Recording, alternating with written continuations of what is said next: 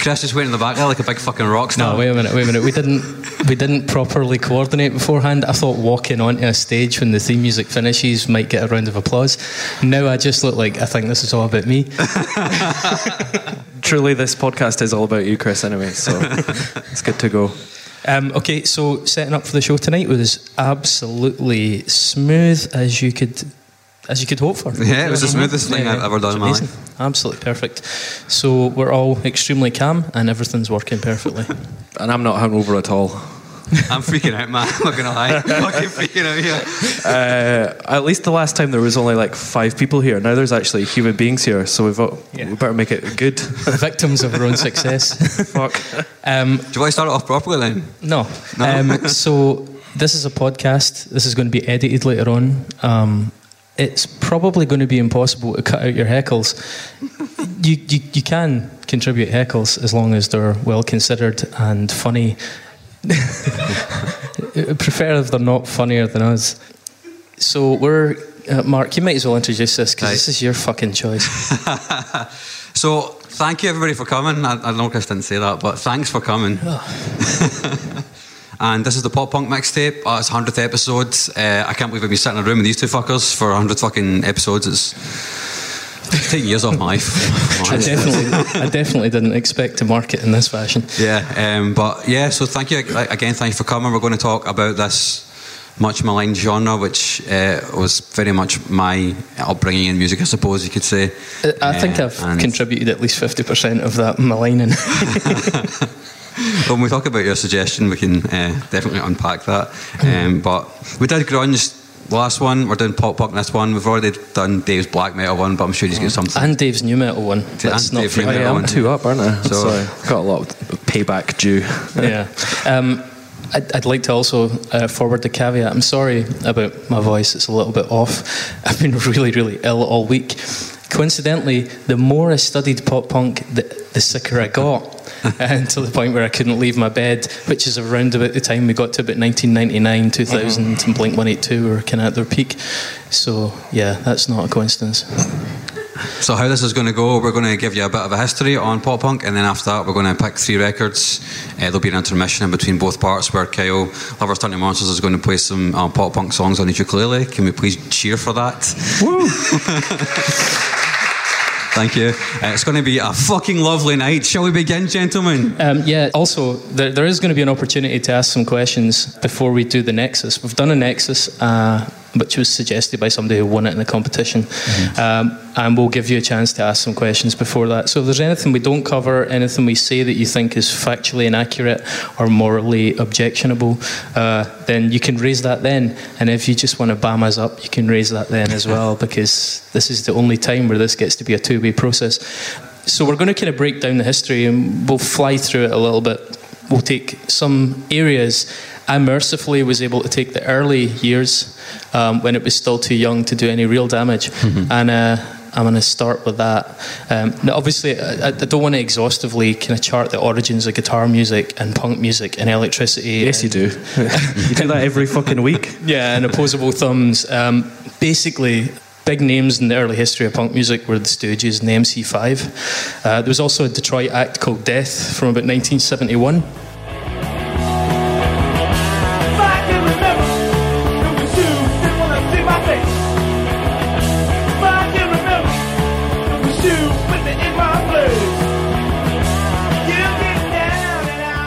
Who are really worth looking into because they're totally overlooked, and there's something hopefully one day we get to cover in a bit more detail.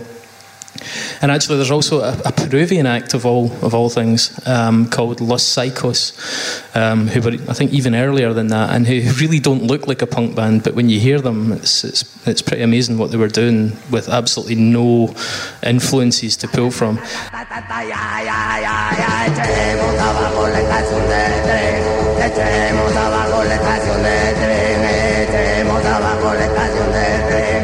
Echemos abajo la estación de tren, But these kind of acts, are, I think, are kind of commonly called proto punk now. Anyway, uh, they were sort of succeeded.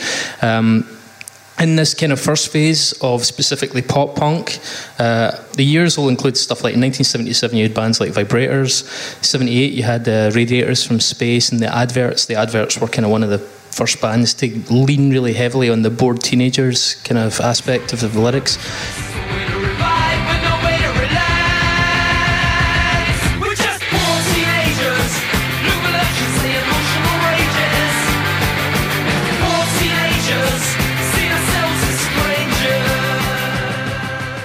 Seventy nine, you had the Buzzcocks. Eighty and eighty one, you had the Undertones. Although those acts, um, and maybe even Radiators from Space as well, they've got more in keeping with what went on to become new wave. I think, and we will mention that. Uh, then from like 83, 84, 85, you've got uh, the Dickies released a song called Rosemary. Uh,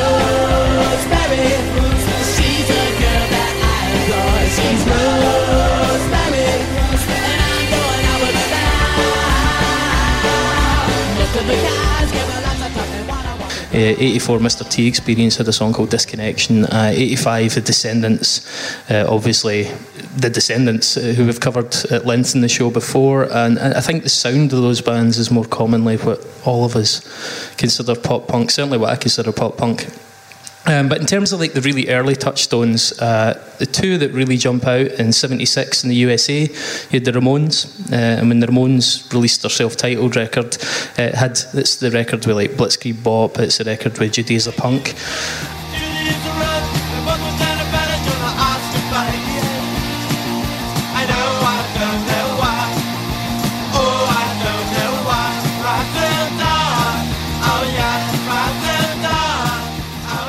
And obviously, I mean, with any kind of label debate's always going to rage, but this is kind of seen as maybe the first punk release, the first punk rock release.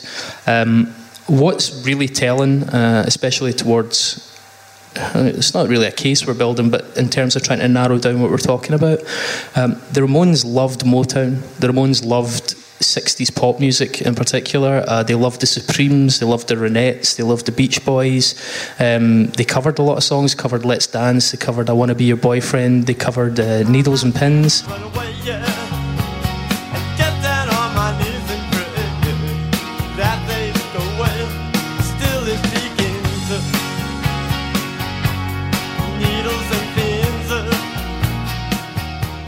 Um, and they also really loved like bubblegum pop at the time, like the Bay City Rollers. Uh, and actually, the similarities are, are pretty striking. So, as part of our little visual aid here, which people just listen to the online version won't get, um, I've got a wee clip here to try and show you the, the similarities between the Ramones and the Bay City Rollers, which is not something you'll hear very often.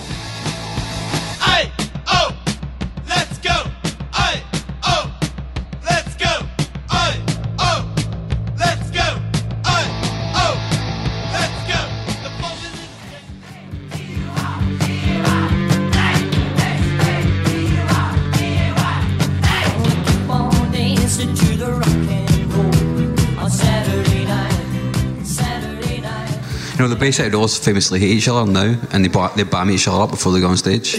Yeah, All the time. I, I believe I told you that. Yeah.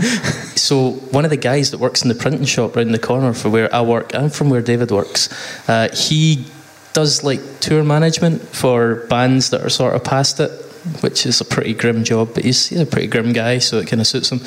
Um, and he was saying that the Bay City Rollers really pretty much hate the sight of each other now.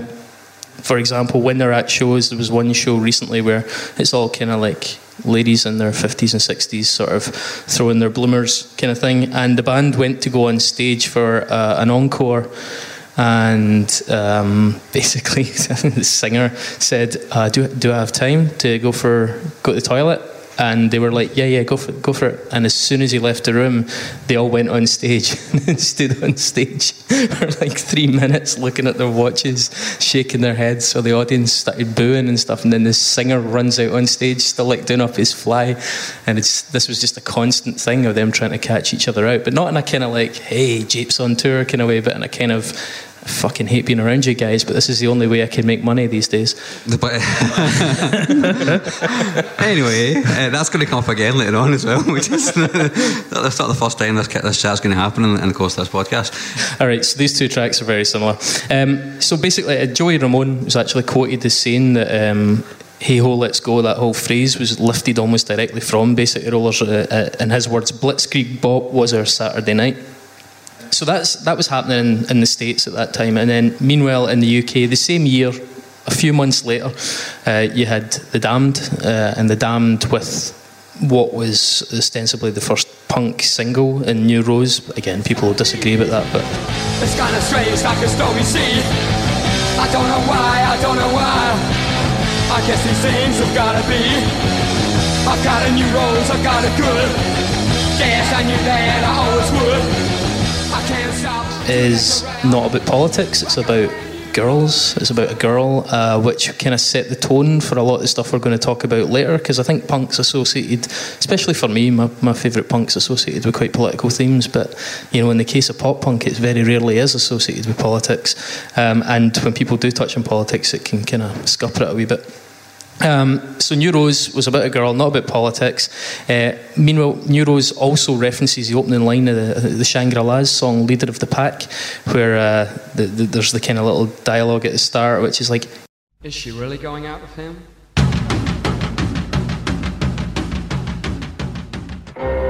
Is she really going out with him? Well, there she is. Let's ask her. Betty, is that Jimmy's ring you're wearing? Um, and that actually that's the opening part of New Rose as well. So again, they were kind of making a nod to the '60s pop scene, and even though they were a response to it, they, they really liked it as well. It's, it's a melodic song, very tuneful. Um, the B-side to New Rose is also a cover of "Help" by the Beatles, albeit quite a quite a warped cover of Help, but a cover of Help. And I, th- I think it's also worth mentioning as well in terms of draw- drawing the connections between uh, these early punk bands and pop music of the time that the Damned, the bands like the Cramps, Sex Pistols, and I think even just your kind of mental image of punk rockers, you know, really, really heavy mascara, like whited out faces, all kinds of things like that. That owes a lot to Marc Bolan, it owes a lot to David Bowie, it owes a lot to the acts like that at the time. So, I mean, I think what I'm trying to say is there, from early on in punk music, like the, the, the pop punk tie-in wasn't exclusively like a later development. It was actually something that was really, really present from the start. At times, ironically, but at times, like really unironically. Um, in 1977, you had uh, the Buzzcocks, um, one of the earliest kind of combinations of speed, melody, and sort of angst. Their first single, actually, which is one that mo- I'd say most people probably haven't heard, is a track called Orgasm Addict.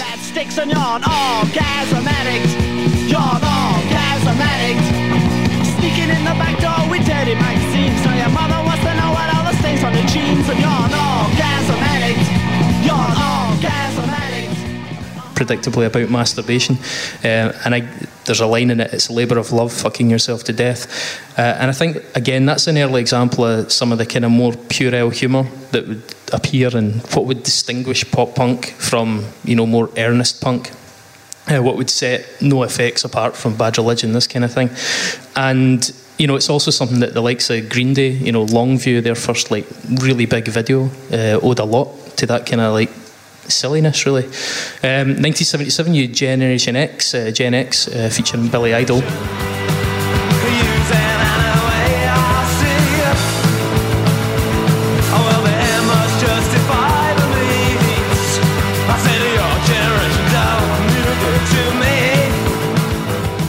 Um, and at the time, they were kind of dubbed plastic punk by the punk community. They were seen as like fakes and cash ins. So, I mean, punk was still really about legitimacy at that point, and even though some of the things were quite playful, it was about being a real punk act, and Gen X were sort of seen as being quite contrived.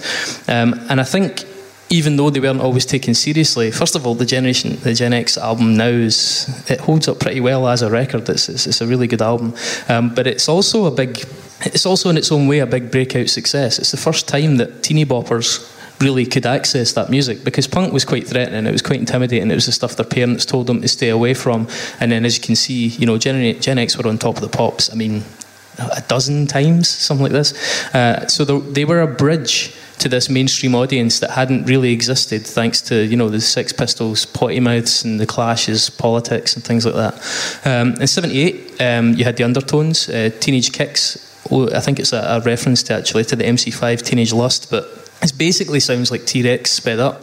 Um, and while the undertones were quite involved in teenage sort of issues and angst and romance and these kind of things, the, their Irish contemporaries, bands like Stiff Little Fingers, for example, were at the time singing about politics. Um, they had a track called Alternative Ulster.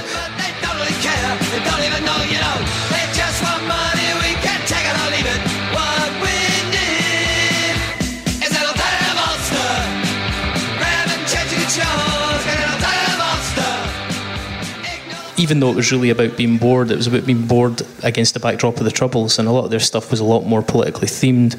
Um, so the Undertones, as famous as they were for that, were still quite consistent with this later idea of punk as being quite light-hearted. And I mean, by about 1982, you had bands like The Clash playing Stadia. And also at that time, you had bands like Blondie, Elvis Costello, The Police, The Go Go's, all these new wave acts, uh, especially in the States, kind of branching off. And they were more citing the Buzzcocks and the Undertones. Um, meanwhile, like back in 78, over in the States, in California, something was really starting to happen. Um, you had the Dickies, who were a huge uh, early innovator, really, really key. Played super, super fast. Uh, in fact, apparently, watching the Dickies play fast was originally what made Bad Brains speed up. And for those of you that are familiar with Bad Brains, Bad Brains had a massive influence on both the New York scene and the Washington, D.C. scene. And so, by proxy, the Dickies did help create this much more extreme form of music, even though they're taking it. Uh, their debut album, The Incredible Shrinking Dickies, was dubbed easy listening punk, and it was fast and intense, but it was really silly. Uh, also, I think it's an interesting aside that the Dickies uh, did a cover of the Banana Splits theme, which you may well have heard.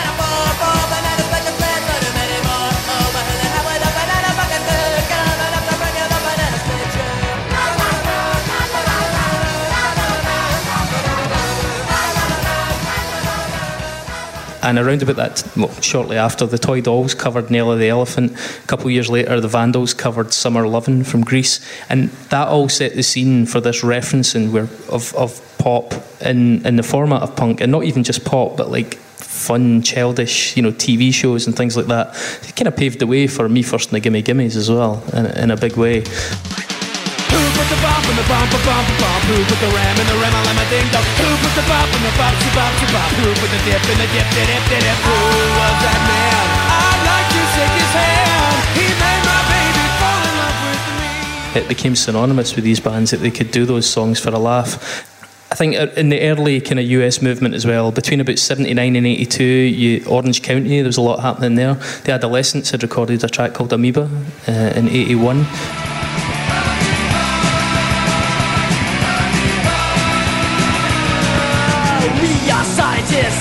Lab, through the microscope. The little glass sides, they never lie. How can this mind which is a good example of kind of hardcore and tunefulness kind of combining. Largely, I think, thanks to a guy called Rikk Agnew who, who played guitar for them. And Rikk Agnew was really ahead of his time in terms of his ability and what he was doing with it. Uh, 1980, the band called Agent Orange released a song called Bloodstains. It was quite a big breakout hit, got a bit of student play, although they actually later sued the Offspring for, in their opinion, stealing uh, the, the guitar solo in the middle, the kind of Dick Dale style surf rock guitar solo for the track Come Out and Play.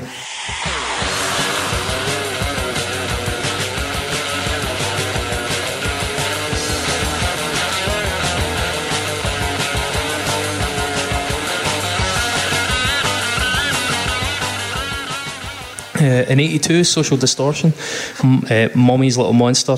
Uh, Mike Ness's voice set the, set the scene for bands like Jawbreaker and Rancid, and then eventually bands like Hot Water Music, who we spoke about in uh, a previous show.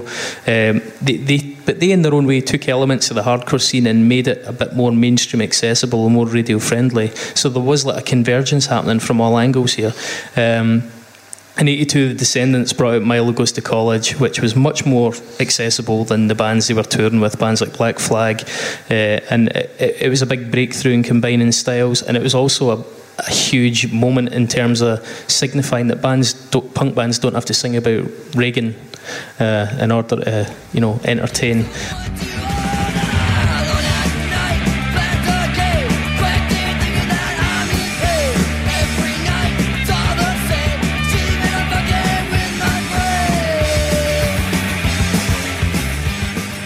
And yeah, and then I think the last thing I'll really mention before I hand over to Mark is that from about 1982 to 1987, two bands that had a big influence in their own way, but they were kind of out the road uh, the, the, from Minnesota, which was kind of off the grid for the for the punk scene at the time. The replacements and Husker Du. Um, they were a big sonic shift, and they were maybe closer in sound to the kind of new wave progenitors like the Buzzcocks. Uh, and by the second record of both bands, they were getting radio play, um, Hootenanny by the Replacements and Zen Arcade by Husker Du. Um, and both eventually went on to sign to majors. But their taking it played a big part in some of the some of the more rock-based structures that happened later because they set the scene for alt rock, whilst uh, from a punk basis. Now we've got a wee clip.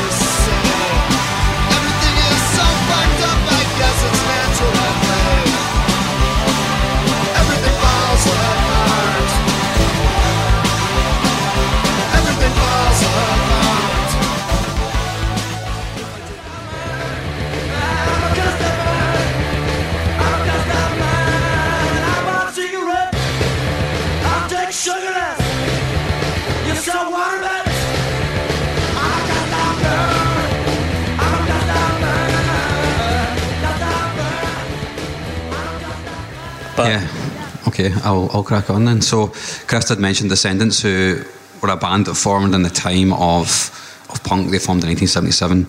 Um, Bill Stevenson described their sound as being a coffeed out blend of surf rock and uh, pop punk music, and I, I think that's pretty. I think that's pretty accurate. Um, so, from going from like bands like the Ramones and the Damned to bands like the Descendents and Black and, and Bad Religion, it's not quite a straight line, um, but I think it's pretty damn close. Bands that were moved around that scene, so bands like ba- Bad Religion and, and Descendents in particular, they were also hanging out with hardcore punk bands like Minor Threat and Youth of Today and stuff like that. You can kind of see well, this, if, if you think about punk music in, in that time, it kind of goes two directions, right? Either goes to being like proper hardcore, you know, which is stuff that would then go on influence bands like Hatebreed and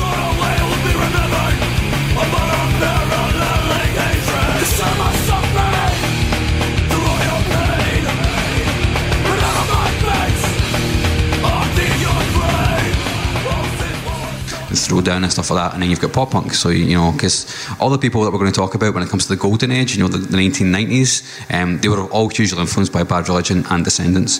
It's really it's really weird if you watch some of the old videos to see the Descendents and Black Flag touring together, kind of prime, shredded, angry Henry Rollins, like shirtless, like raging against the universe, and the Descendents singing about coffee and farts.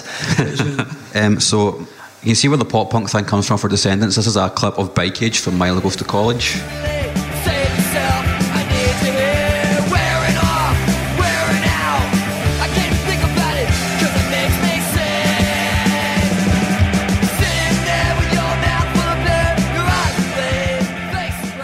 Next, after that, is also a video of Bad Religion, the song You on No Control.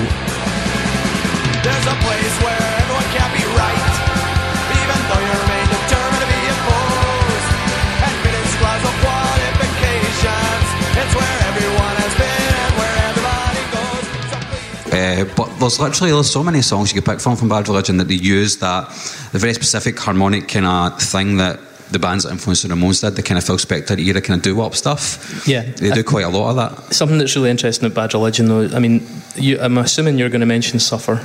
Yeah. In, in some detail, but if for anyone that knows Bad Religion, they had uh, How Could Hell Be Any Worse? This kind of first album that was full on punk. Then they just committed like punk suicide with a record called Into the Unknown.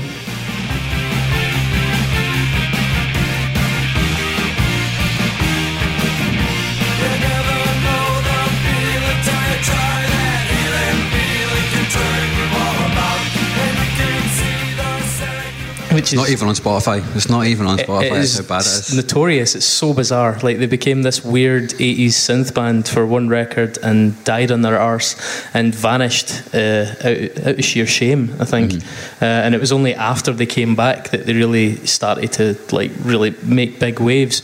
But Bad Religion themselves cited, despite the fact that they had a lot of really, really strong political content their whole career, it was bands like The Jam, Elvis Costello, and the Ramones that were the biggest musical influences on them. Yeah, definitely, and that is a huge could- thing. Um, I and could probably sing Bad Religion. I could no. I'm not going to do that. you can do it though. You're a huge Bad Religion fan. I could masturbate in a computer screen the way that Greg Graffin did. I don't think I could sing the songs. Uh, so another band that were that were brought up kind of mostly around about that time, and Chris has mentioned them as well, was Social Distortion. Um, Mummy's Little Monster was obviously their first album, but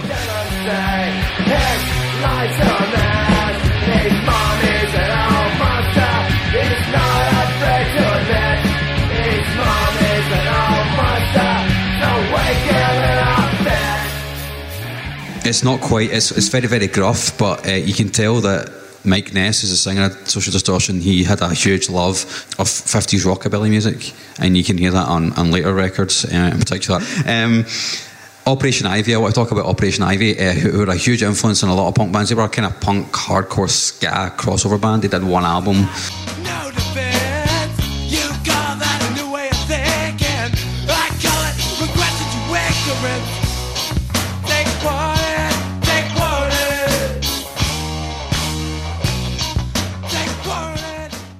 Famously contained um, Tim from Rancid, who Rancid would, would then later go on to be one of the, the foundational acts, and I'm sure Dave will talk about that in a just, minute. just a I'm heads done. up as well, right? For anyone that feels like me, Operation Ivy basically helped create ska punk.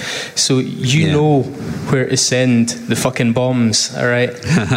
because those absolute dicks set the scene for, I mean, all number of monstrosities like Yeah. Sublime, No Doubt, Mighty Mighty Bosstones, Less Than Jake. Real Big Fish. Absolute fucking ghastly shit. Um, yeah, I'm no lover of ska punk either, and to be honest, in terms of Operation Ivy, I can take or leave them because of the huge ska punk element. But it's kind of cool though because they were obviously listening to things like the Clash, who'd brought in like you know reggae and stuff like that into punk music in two tone, Mm-hmm. and then they took it to the next level. And then obviously they split up and they all went their separate ways. And Tim went on to form Rancid, who turned out to be a huge, a huge influence. But bands in the late 80s and early 90s, they were taking like the hardcore punk and merging it with like v- various different pop things. So you can think about other bands. I'm going to rattle off some names. Um, you got bands like the Queers, uh, Screeching Weasel. You've mentioned Jawbreaker. Jawbreaker were also a massive sort of. It's hard to. It's really difficult to, to think about how big their influence is, given how small a band they are compared to a lot of their contemporaries. Um, their album 24 Hour Revenge Therapy came, came out in 1994, which was the same year as things like you know Dookie and, and Smash and all that, but it was nowhere near as, as well known. 6 a.m. The floor comes alive with lice. The pants dry up so tight. With heart and face. We're hungry. So Um, Are you going to uh, spend much time on Lookout? On Lookout, I wasn't going to talk too much about Lookout, Well, basically, but it's like, a good, good time to jump in. Yeah, from about 1987. This is the Lookout's first release was Operation Ivy, um, and Lookout ended up. I mean, I guess, and for some people, there's like I've seen it written that there were basically like four schools of, of punk at this time. So you had uh, uh, like skate punk, like sort of Epitaph, Fat Wreck, Pennywise, No NOFX, Face to Face, that kind of stuff.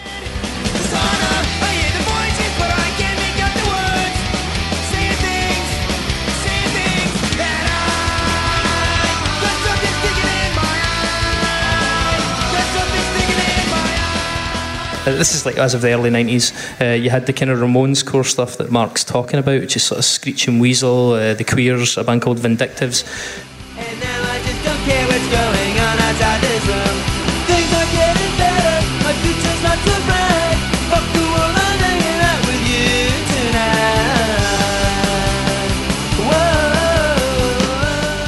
And, all those bands actually released entire albums, the Ramones covers as well, as if to underline just how fucking derivative they were.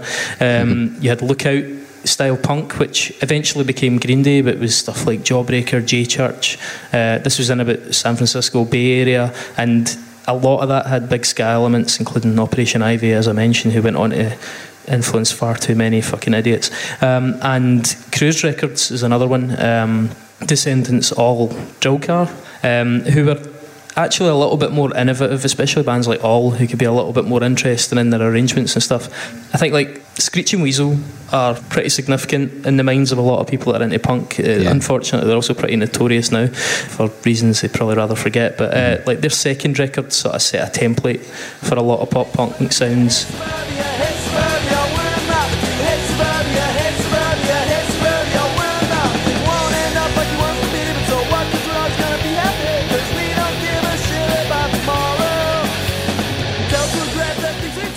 Uh, the themes are really reminiscent of Blink 182. Uh, they had a couple of landmark releases early on, like at tracks called Science or Myth and My Brain Hurts.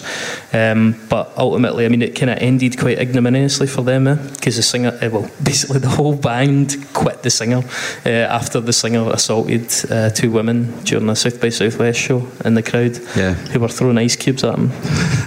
I mean, speaking of the Tory stickheads, um, there's, There's also there's also a, another big band that were influential, influential in, in this kind of music. Is a band called Guttermouth as well, and Scott Adkins is well known for being uh, one of those guys that just likes to be like anti everything and hate everything. Um, but he's he, on the on Warped Tour a few times. He's uh, said the wrong things, like sort of transphobic, misogynistic, a lot of shit like that. Um, but their sound is also a huge influence on stuff like that. And it's interesting you it's interesting that you mentioned skate punk as well because I have a skate punk bonus round.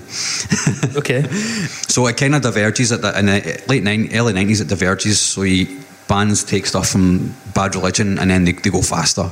NOFX being a good example of that. Uh, because they were always really sloppy and really fast, and the whole shtick was like, we're not, we're not really that good, but we just fucking write songs and play and just play it everywhere. So it's like taking like the the harder edged element of what was like Bad Religion and stuff, and making it faster. And then Um, can I just, you're talking about NOFX, like from, I mentioned Epitaph sort of stuff, that's, I'm guessing you've got a fair bit to say about Epitaph, or? only when it comes to the suggestions of the albums. That we, right, okay, well, fair enough. So Epitaph, Brett Gurewitz, because he had a massive heroin habit, um, bankrupted the whole thing. And Epitaph started again and really started to make a bit of an impression in '86. They became quite a big influence in the scene. They went on to be an even bigger influence in the scene, I think, via things like the Punkorama compilations, which I'm sure, even if you don't like this music, and believe me, I do not like this fucking music, but I have seen those those CDs everywhere. Much like I've seen the Drive-Thru uh, records, DVDs everywhere as well. Like every charity shop in Glasgow was held together by those for a while. Um, but that label went on to, the Epitaph at the time went on to release NOFX, who Mark's just played, especially around about that kind of harder era. Uh, it released L7, it released Pennywise, who I always get a row for mentioning too much in this show, but at least today I've got an excuse. Um, Rancid and Offspring. So it, it it was really, really significant. And actually, Fat Mike from NOFX said that the Bad Religion album Suffer, which where the band actually came back into good favour, um, saved NOFX as a band. He was uh, he was roadieing at the time, I believe, and he was about to split up NOFX because it wasn't really going anywhere. And he said he heard Suffer, and uh, in his own words, it's the best thing I ever heard. It was the perfect line between pop and hardcore as a huge Bad Religion fan, I kind of I kind of agree with that. Um, the fact that Bad Religion helped NOFX stay together. I mean, Fat Mike is now a multi-millionaire because of because of that. So um, There is no uh, justice. Yeah, there is no justice. Um, other bands that are that were skate punk bands, they, they would kind of take influence from bands like Suicidal Tendencies, who were hardcore bands but really fast. Um, Institutionalized, obviously, been a huge song, which which most people will have heard. If not, you should go and look it up, just for historical accuracy, if nothing else. They just keep bugging me. They just keep bugging me. There's bills on the side. It's got me. It's just life. So come and bring what's my side. You will have anything. I'm bring what you can see away. I'm not crazy. Here's the design. You're the one that's crazy. Um, and then other bands that started in the 90s, uh, early 90s, that are skate punk bands, bands like Lagwagon, um, Good Riddance, Strung Out, um, who just basically push the speed. They just go faster and, and heavier and harder.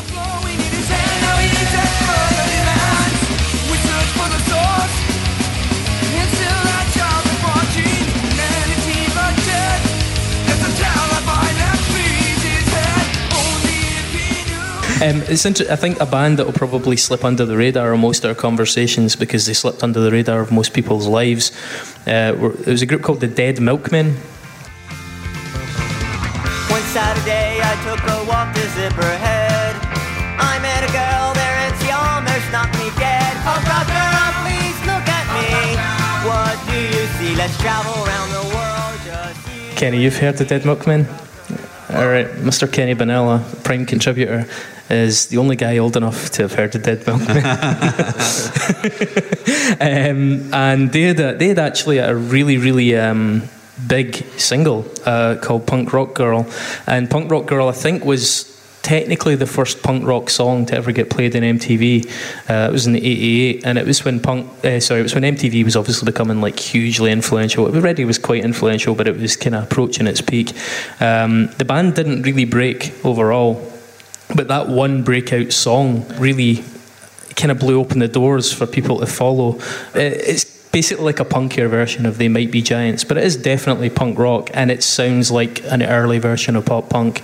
Um, so this band, the Dead Milkmen, as anonymous as they are now, yeah, they, they had a big part in making punk uh, an option for programmers. And honestly, if it wasn't for the fact that punk could get rammed down your throats in MTV, it would never have got where it got in the end, like most genres, to be fair. So before I hand over to Dave, there's two things that I'll mention uh, in terms of pop punk. Um, a lot, some skate punk bands would then go on to influence some of the bands in the classic era of pop punk, like the Offspring, who ostensibly were a skate punk band they started. Um, some skate punk bands then became pop punk bands, like No Use for a Name. Um, Tony Sly, I think, is one of the best punk songwriters, certainly of, of like the past 20 years, um, 30 years probably, given how old the band are or were.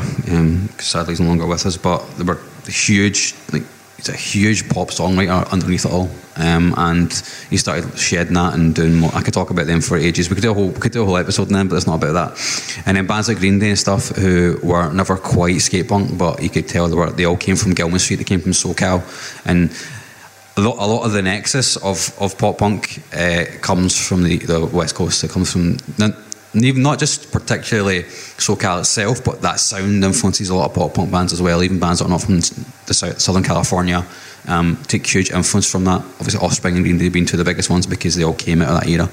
Um, and that's I, I don't want to like assume too much because I certainly wouldn't have known it until I started reading out about this. But Mark just mentioned Gilman Street. So Lookout Records, which was based in California, was founded by a guy called Larry Livermore. He actually named it after his old band, The Lookouts, um, and it was kind of based around this place called 924 Gilman Street, which was a kind of not-for-profit collective and venue, and that's where so many of that early group of bands started and, and, and met and came together uh, as we said, Operation Ivy were very big in that scene. Um, but also in 86, there was a band called Sweet Children who formed from the audience in there, and they would later go on to become Green Day. Um, and a lot of the sounds from that era uh, play a massive, massive part in the catalogues of everybody that we've mentioned already on into bands like uh, Bowling for Soup, things like that. So, I mean, that there were these kind of key kind of I think back then it was actually quite, as much as I don't particularly like what came out at Lookout Records, most of it, I do love the, the early Green Day stuff, I love it. But the rest of it I can totally do without. But it's nice that a hub like that, like a physical hub, was such a, a, a productive and important catalyst for this worldwide phenomenon. Um, I, and I, I think before Dave picks up as well, there's probably a few other points that are worth t- touching on because I think it, obviously look at the way I'm dressed for fuck's sake. Um, 1991 Nirvana happened, and Mm-hmm. my wardrobe forever changed. Um, and- forever remained the same, depending who you ask. yeah, uh, and I think Nirvana considered themselves as a punk rock band, even though they sounded very different. We actually spoke about this in the grunge mixtape. A lot of the best um, grunge bands, Melvins, Nirvana, considered themselves punk bands, um, and they changed the makeup of the record industry certainly uh, in the US and abroad, uh, and all these alternative sounds started to get snapped up. Um, they cracked open MTV. I mean, I mentioned the Dead Milkmen, but Nirvana really cracked open MTV to all these alternative bands. Um, I, I mean, and and you know, 1991 is not known as the year punk broke necessarily for pejorative reasons, even though that's maybe why Sonic Youth used it. Um, the Teen Spirit video, for example, looks like a, a punk rock show. There's a, an Offspring video uh, from the Smash album that looks almost identical, uh, albeit with added white guy cornrows, which is a nice touch. Um, even like bands like Bad Religion and Offspring, they really got major deals on the back of Nirvana breaking the way they did. Because I mean, obviously that happened for like Jawbox, it happened for Helmet, it happened for any number of really cool, interesting alternative bands, but it also bled into these kind of the, the fringes of this punk movement that were happening at the time. Um, so they played a big part in that sense. I mean, see NOFX and Fat Wreck. So it was like round about 1992 that became like a big deal, right?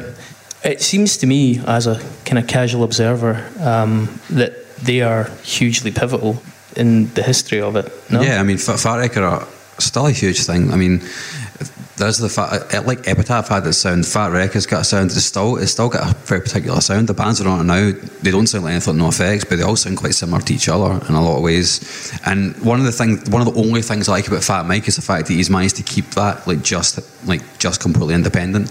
Epitaph has got a massive distribution deal with Sony Records. Um, Fat Wreck don't have anything like that, and he's a multimillionaire because of being a punk. Like, how is that even like like? He, he, there's videos of him online like playing golf and taking this fucking kid to his private school like dressed fucking full mohawk and like you know just like it's just really weird, man. But that's the only thing I really admire about Fat Mike is, is that. Um, I think I can pretty much take or leave the guy and most of his music, to be fair. But um, Fat Wreck is a hu- was a huge deal. Kind of still is a huge deal. I know a lot of bands like still want to get signed to Fat Wreck. I also know some bands, some I know personally, who couldn't wait to get off Fat Wreck because it's like a ceiling as well. Like you can only get so far, and after that, you kind of. If you want to go further, you need to move to a bigger label. So it's still kind of in the middle. But yeah, a huge influence. So, Huge like, I mean, influence. NOFX and Fat Wreck have a huge part to play in the sort of mainstreaming of that like gross comedy thing as well, right? The humour. No element. effects, particularly. Yeah. not a lot of fat wreck bands like have that vibe to them, that, that kind of same puerile So, kind of thing. yeah, so the, the, it was something that the Vandals had started to move into, Mm-hmm. uh, and later in their career they started to get a bit more smutty and silly and inane. Um, but NOFX seemed to really pick up on that and took that kind of bad religion-y musicianship um, and kind of gravitated towards that much lighter, sillier lyricism. Not all the time. I mean, No, no, no. NOFX are at their best when they're being serious. Um, and whether they're writing songs which are criticising like the punk rock scene or major labels or, or you know being political. NOFX are at their best when they're switched off. um, but they also was it NOFX or was it fat, a fat wreck band that really took that sound of Operation Ivy and sort of started adding trumpets and that? Where did that come from? That was that's rancid. It comes from Yeah. it comes from and it come the wolves mostly. That's where that comes from, which was on Epitaph. Also, Less Than Jake started in the late eighties as well. So, I was going to mention. I was um, going to mention like bands, bands like Lagwagon as well. like- Lagwagon never were never like No, not so much. I don't mean sorry. I don't mean in terms of the ska, but in terms of like the, the names that started to bubble up from that that uh, label and that side of the scene. Uh, Propagandhi's early stuff. Good- Propagandhi, Good, yeah. riddance as well. Is that right? Yeah.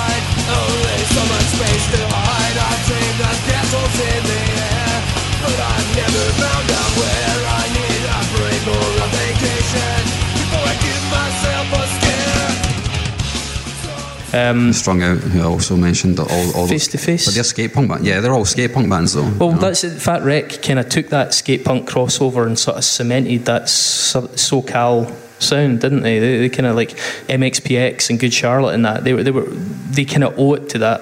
And it's like a it's like a sweeter version of like Bad Religion and TSOL. It's like a less earnest, angsty, or not angsty, but a less earnest, kind of politically charged version of that. And that's that that plays a huge part in the in the, in the early history of uh, what became commercialized pop punk. yeah. Yeah, and, and the other thing they did as well was Jawbreaker, obviously, which we already talked about. It kind of set the scene for bands like Get Up Kids and Jimmy Eat World and things like that. Mm, we about Which we kind of debated. I mean, can I just get a show of hands here, right?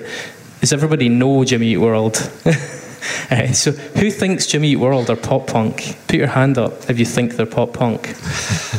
See, fuck you. So we had a debate before. I before. mean, we that's that's did that's half the room. Yeah. That's half the room. I personally don't think Jimmy Eat World. I think don't- they're. I don't either. I think they're adjacent. Um, I think the thing with Jimmy Eat World is they sort of became retrospectively pop punk. Well, I think maybe like a few of their tracks are very pop punk, and I would then say a so, few, yeah. Yeah, but the- I mean- and then they definitely go way more emo. A bit like other stuff. A bit like Get Up Kids. I think they started as like one of these pure Jade Tree kind of emo bands, and then gravitated towards more simplistic, catchy songs. Saves the Day as well. A good example. Yeah, yeah, similar, and, and and they were close to pop punk at points, but I think the fact so their sound, Jimmy Eat World, and all that sort of led on to bands like All American Rejects, and I think as a result, it sounds more pop punk in retrospect than it actually was at the time. I don't. I think it's more of a retrospective thing. I don't think it actually sounds much like the pop punk bands, and certainly uh, contemporaneously, they, they didn't sound like that. They didn't sound like the pop punk acts that were happening at that moment, in my opinion. Yeah, I. Which is why I- which is basically but why I threw the when you look them. back and like on pretty much every like pop punk uh, playlist or compilation or something, they always have a Jimmy Eat World song on. But yeah, they're not necessarily a pop punk band. They just wrote some really good pop punk songs. I mean, there's bands that they're associated with. Uh, I don't want to jump the gun here, but there's, there's bands that were associated with that sound at that time who are also probably pop punk bands, but are categorized as being emo bands to You know, like Taking Back Sunday and My Chemical Romance, bands like that who are clearly like, I'm not okay. It's a fucking pop punk song. A lot of their songs are pop punk songs, um, but they would never be considered that. Anyway, Dave. Anyway, right, so for the next five or six years, I want to talk about the golden era of. Uh, Wait, you were talking about it for five or six years? oh, well. From ni- yeah. I'm catching up on all the stuff Oh, I wait a minute. said What, yet. what, year are you so going I'm going from, 1998 for the next. Oh, 98, okay. Yeah. You- You're starting 98? Yeah. Oh, there's, some, there's still some ground to cover. Yes! yes! Have you still got some stuff to talk about? There's definitely stuff we've, we've not talked about, we should be spoken about at this particular I'll go juncture. for it. Better get a shit together. Yeah, man. Uh, so we're thinking that, like, after all the sort of skate punk influence started to really feed into all these kind of pop punk bands, then it gets big in the mid 90s. So, one of the classic things about Smash is the fact that a lot of people attribute the fact that the Offspring Smash became, became so big because it was released literally a week after Kurt Cobain died. It was. It came out the day that his body was found. Yeah, and Um, uh, 16 million record sales for Smash, um, the third Offspring album.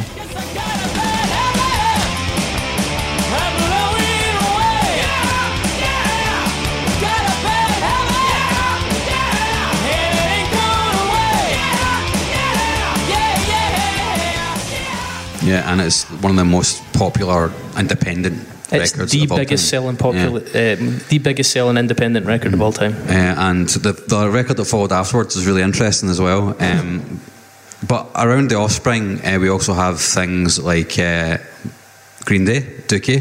Yeah, Uh, no, we, we can't just say that in half a sentence. we're, well, we're not. We're going to talk about that. I know you want to talk about that.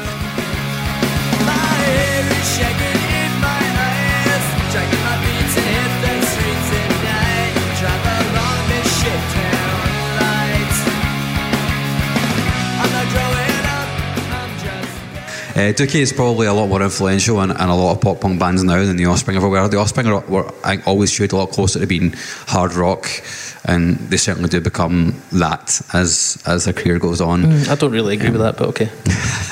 oh, it's going to be tasty later on. and yeah, NOFX, Punk in Drublic, huge influence. Um, Yeah, it sold a million records uh, for NOFX album. It's massive, yeah. And Out Come the Wolves. So, I mean, and that came out in 1985. So, if you think about Epitaph in 94, 95, like, Brett Gurewitz could buy so much fucking heroin. amount of records he sold with Offspring and Rancid. Rolling in heroin. yeah. Um, uh, but yeah, in that in that kind of key era is not just as there bands like that, but there's also a lot of underground bands who take the pop punk thing and then add it to kind of more hardcore stuff, which is the pop punk that I like, which we're not going to speak very much about, which is bands like Kid Dynamite.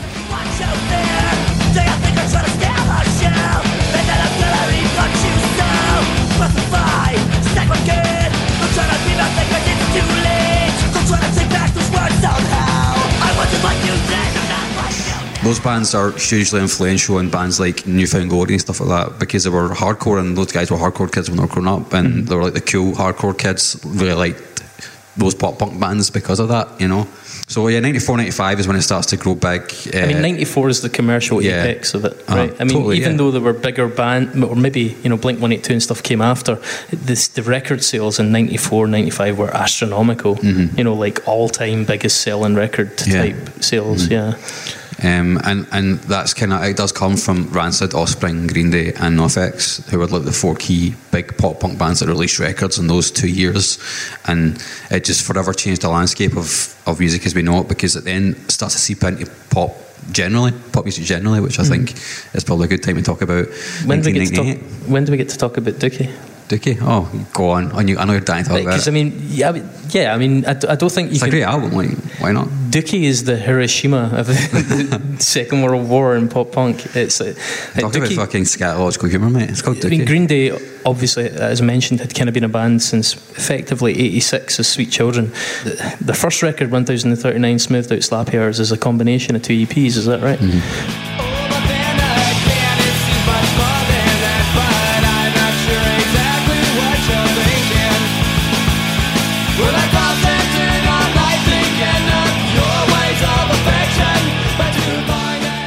really good, um, but dead primitive, and has a lot more in common with some of those kind of proto acts.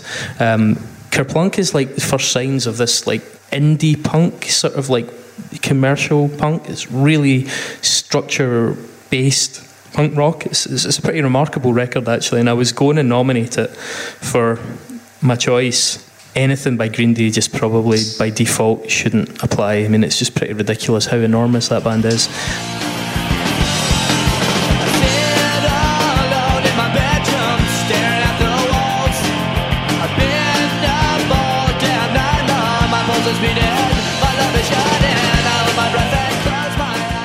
Kerplunk's really good, and it did only sell 50,000 records when it came out. It was the, the Longview single that actually was first picked up, though, from Dookie by MTV. Twit all my thumbs just for a bit. I'm sick of all the same old shit. In a house with unlocked doors, and I'm fucking lazy. I think partly because of the content of the lyrics and the style of it, as well as the bass line, that sort of way of playing punk rock was just so unexpected, I think, for audiences that it, it got into heavy rotation on MTV2 purely in the back of requests.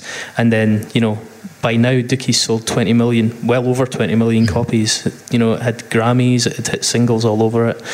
I think one of the interesting things about Dookie that doesn't get talked about, and it's interesting in the context of the fact that we're being quite comprehensive here. that the cover, the cover art of Dookie is not only quite iconic, but it's quite significant in that, first of all, the album landed in the music scene like an atomic bomb. It really did. It just completely obliterated so much stuff around it, much like Nevermind, but maybe even slightly more because it had a, an even bigger reach because it was so much more light-hearted and so much more kind of whimsical um, in a way that Nirvana, a bit like Radiohead, you know, so still alienate people by being a bit morose and a bit kind of preachy. Um, that crazy busy cover of Dookie really kind of nicely uh, represents the huge mix and variety of elements and influences from the like the scatology to the, the aggro, the self-awareness, the humour, the angst. These are all things that went into making this really odd, jumbled up sound that Green Day represented. I mean, it's taken us up until this point to even try and vaguely s- uh, summarise it. it. There was so many things going on in terms of the pop punk sound, and that, that cover, the busyness and silliness of that cover, I think really ca- captures that. And I even I think the fact that it's drawn really embodies one of the key aspects of pop punk that would elevate it above even grunge. I think in terms of like commercial appeal, in the sense that that childish good natured that childish good naturedness, the, the, the silliness, the light-heartedness, uh, a bit like we were saying about Gen X, allowed pop punk to reach younger kids than grunge would reach. It allowed them to reach teeny boppers and even normies. You know, uh, like because around about that time, you started to notice people pulling up to school and they're like their dad's car with these tracks playing, and it was like, wow, this this music's actually appealing to people that would usually only listen to completely commercial produced stuff at the time. And that, I think, obviously the ears pricked up of the industry at that point. And by certainly by the turn of the century, they were realizing that they could synthesize that to, to a great uh, financial reward. One thing I find interesting about Dookie is that you said that Kerplunk only sold 50,000 records, and that's what actually got them the major record label deal that made Dookie, made them produce a, a record like Dookie, which is still hugely influential even to this day. Um, and you can, it's like the same feeding frenzy that happened around nu metal, right? It's like as soon as Nirvana started getting big, record labels were just like, fuck, let's just grab anything that's got guitars and make it sound as big as Nirvana. And by and large, it worked out for Green Day anyway, that's for sure. And Yeah, well, they- later for the Offspring as well. Much like Offspring Bad Religion, they were one of those bands that were just swept up in that feeding frenzy. Because if that hadn't happened, Nirvana hadn't happened, and the focus had lain elsewhere, then I can imagine that 50,000 wouldn't have been enough to get them that deal, and it wouldn't have been enough to create Dookie the way they did. Um, and things would be very different, obviously.